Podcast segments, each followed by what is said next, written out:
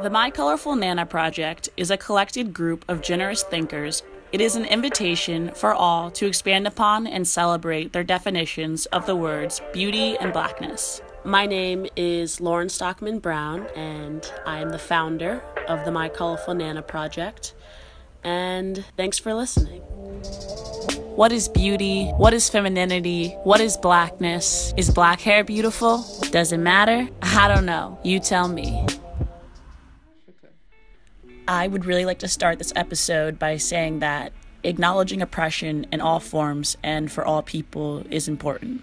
However, the hair of black women is unlike any other form of oppression. There are tangible implications within and outside of the black community that result in discrimination of identity that then adds to the anti black sentiments in American society. If you're just now tuning into our series, I highly encourage you to check out our other clips that more clearly highlight blackness and black hair. This is because if you look at the entirety of our work, you may notice how the conversations that we have together are not a comparison of oppression, rather, a discussion on black hair first and foremost that simultaneously choose to recognize Ale's personal struggle for being the person that he is naturally.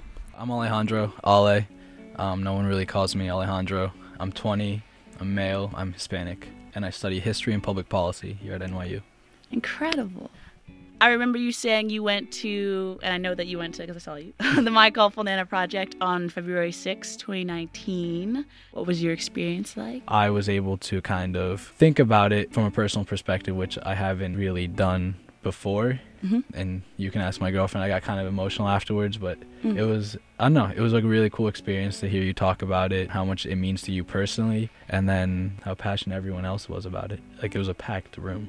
Mm. It was really cool. like my favorite day ever. So I really appreciate. I was just like every day I'm like blown away that it's led into something like this. So like I appreciate you know all of that you said to talk more about your project, I think those conversations are extremely meaningful. And I think sometimes people maybe shy away. And I know one of the people you had on there that was like impressed me a lot was Michaela. Mm-hmm. She's like a white woman, as we know, and the people up there were, were black women. And I think the way she approached it was from an educational standpoint. I think sometimes you have, you're in an in between where you want to learn and not be intrusive? How is there a place where people can interact and have these conversations? And I think if you don't have these conversations, you're just at a disadvantage and you're just two separate peoples so since we're on the topic, like yeah, I, you keep saying I'm gonna allude to it later. Like let's just let's just dive in. So how did it how did it affect you? What was your emotional response afterwards? What has been your experience with your own hair? And what was your conversation like with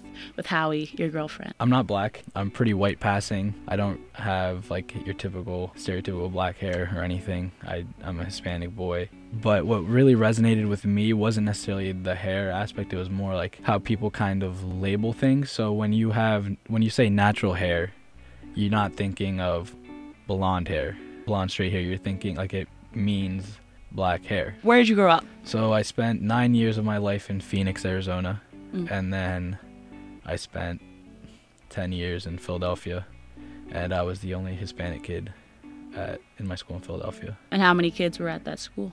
Uh, in the high school, there were I want to say 500. It was a small private school, so it, like. So out of 500 kids, you were the only Hispanic boy. boy. Yeah. Wow. I am slightly racially ambiguous to the eye. Like I kind, like I've gotten the question, "Oh, what are you?" so many times. Mm-hmm. Like, are you? I've gotten Asian. I've gotten black. I've like mixed. I've gotten Hispanic. I've gotten white. I've gotten like all sorts of combinations of things. And when I was little, I would get like kind of made fun of and picked at because my nose was like bigger. My nose is, I guess, the stereotypical black nose of like wide nostrils. I had big lips, I have big eyebrows. Like these aren't really like white features and I would get picked on for them and like I'd feel really self-conscious about the way it looked. Not necessarily my hair. My hair is I don't really do much to my hair at all. like, there's no conditioner. It's just like a just like a natural brilliant natural curl, I guess. Mm-hmm. Um, you kind of get forced into wanting to be or look a certain way that you're not naturally, you know? So you get forced into a way or want to look a way that you don't naturally. Yeah, exactly. So I just remember like when people would be like, "Oh, you have like big lips, like I'd kind of like pull them in closer, like I'd try to. Or like, Your lips. yeah, Explain that. kids would like make fun of me or say you have like big lips, and then like I just like kind of I Like don't know. purse them kind of. yeah, like And then what what does that what does that do for you? Like what would that just one more thing to think about, and I wouldn't feel bad about it Mhm. as a kid. You just kind of like, oh, like all these other kids, and I would go to school with just white people. So, I think one of the things that I'm still working on in terms of like how to get this point across with the project is that yes, this is a podcast about black hair. It is a conversation that focuses and centers around blackness because I think that is a rarity and it's unfortunate.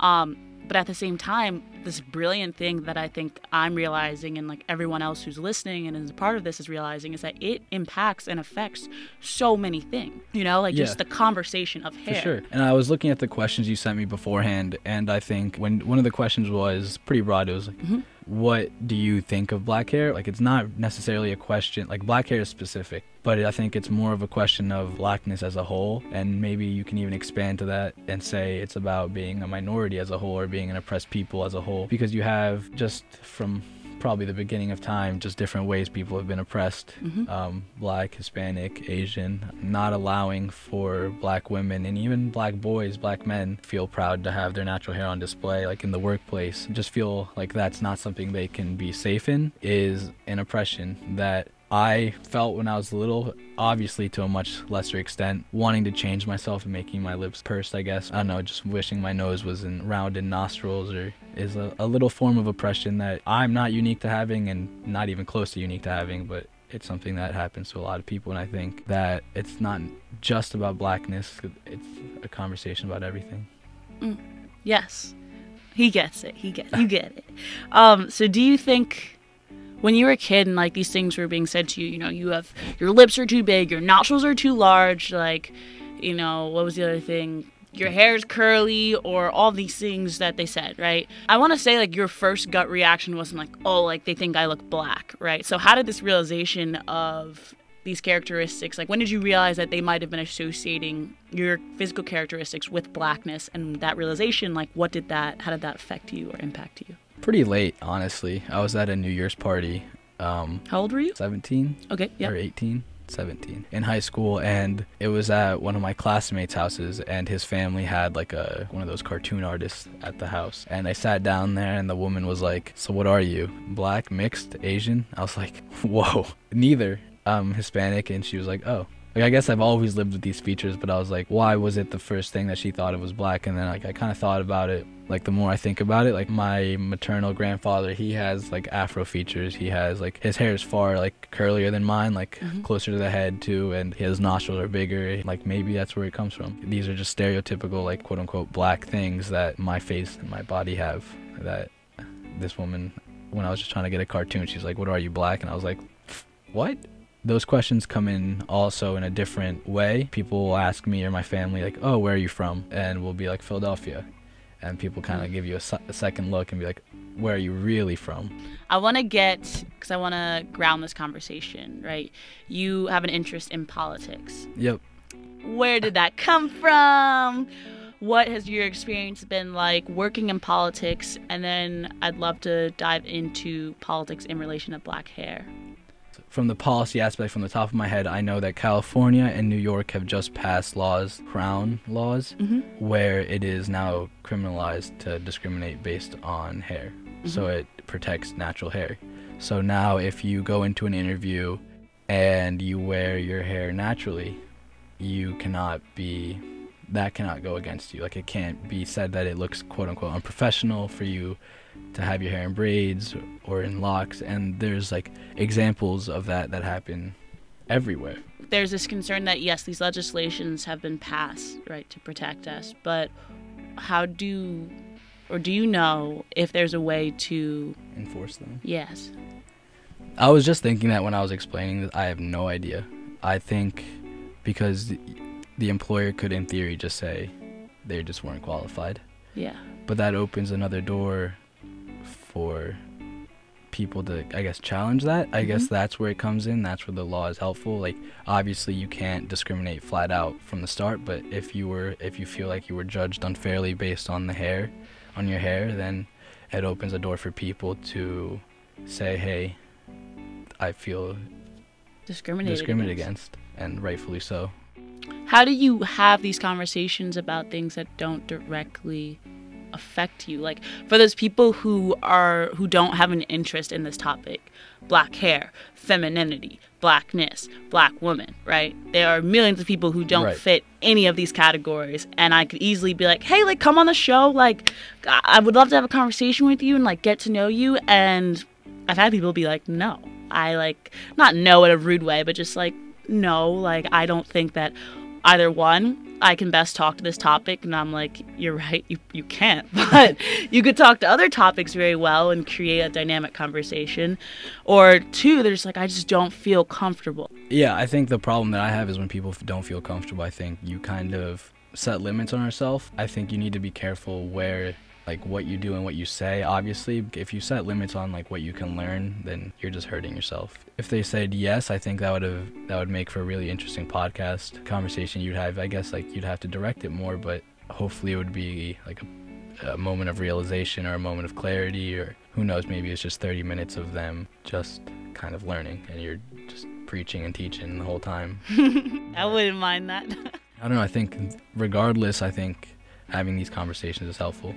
I think my main takeaway is that black hair is kind of like in this context was the umbrella, and it's just like the title of like what you want to talk about most, and it's like your passion and like it's your work. But my takeaway was that your experience is completely different than mine and the next person's, but there's a shared like theme throughout all experiences that everyone can kind of touch on or relate to and something that I don't have. I don't have black hair, but I did experience similar things that you've experienced in your past and that the people on the panel experienced is kind of this confusion as to I am who I am, but why would I want to change what I look like? I am who I am but why would I want to change what I look like Yep. fantastic takeaway you were you were attentively listening thank you for doing that In closing, when interviewing, editing, and figuring out how to structure episode 5 of the My Colorful Nana project, I realized how delicate of a balance it is to convey different perspectives on a topic such as black hair. We're working to create everyday conversation on a topic that is discussed once a month, once a year, maybe. It is a topic that is usually only talked about by people who experience black hair personally. It's a topic that I am at times apprehensive or scared to talk about because I don't want to say the wrong thing or offend the people I'm working to protect. And yet, the My Colorful Nana project continues to be a complicated process that I have thoroughly enjoyed working on thus far because, as we will hear from Erykah Badu and Angela Davis shortly, when you get tired enough is when you begin to want to sacrifice everything inside of you. The fear just leaves. in this period, the pain to remain the same outweighed the pain to change. I see that the time period uh, brought on an evolution and it's contagious like um, hot coals. One ignites the next, and the next, and the next, and the next. When you get tired enough, is when you begin to want to sacrifice everything inside of you. The fear just leaves. This is what happened in this time period. united voice that we have no intentions of stopping this fight until we have eradicated every single remnant of racism in this country. Until we until we have ended the war in Vietnam and the neo-colonialism in Africa. We are not going to stop fighting until every political prisoner is free and until all the monstrous dungeons in this country are mere memories of a nightmare. Sisters and brothers, that is what the power of the people is all about.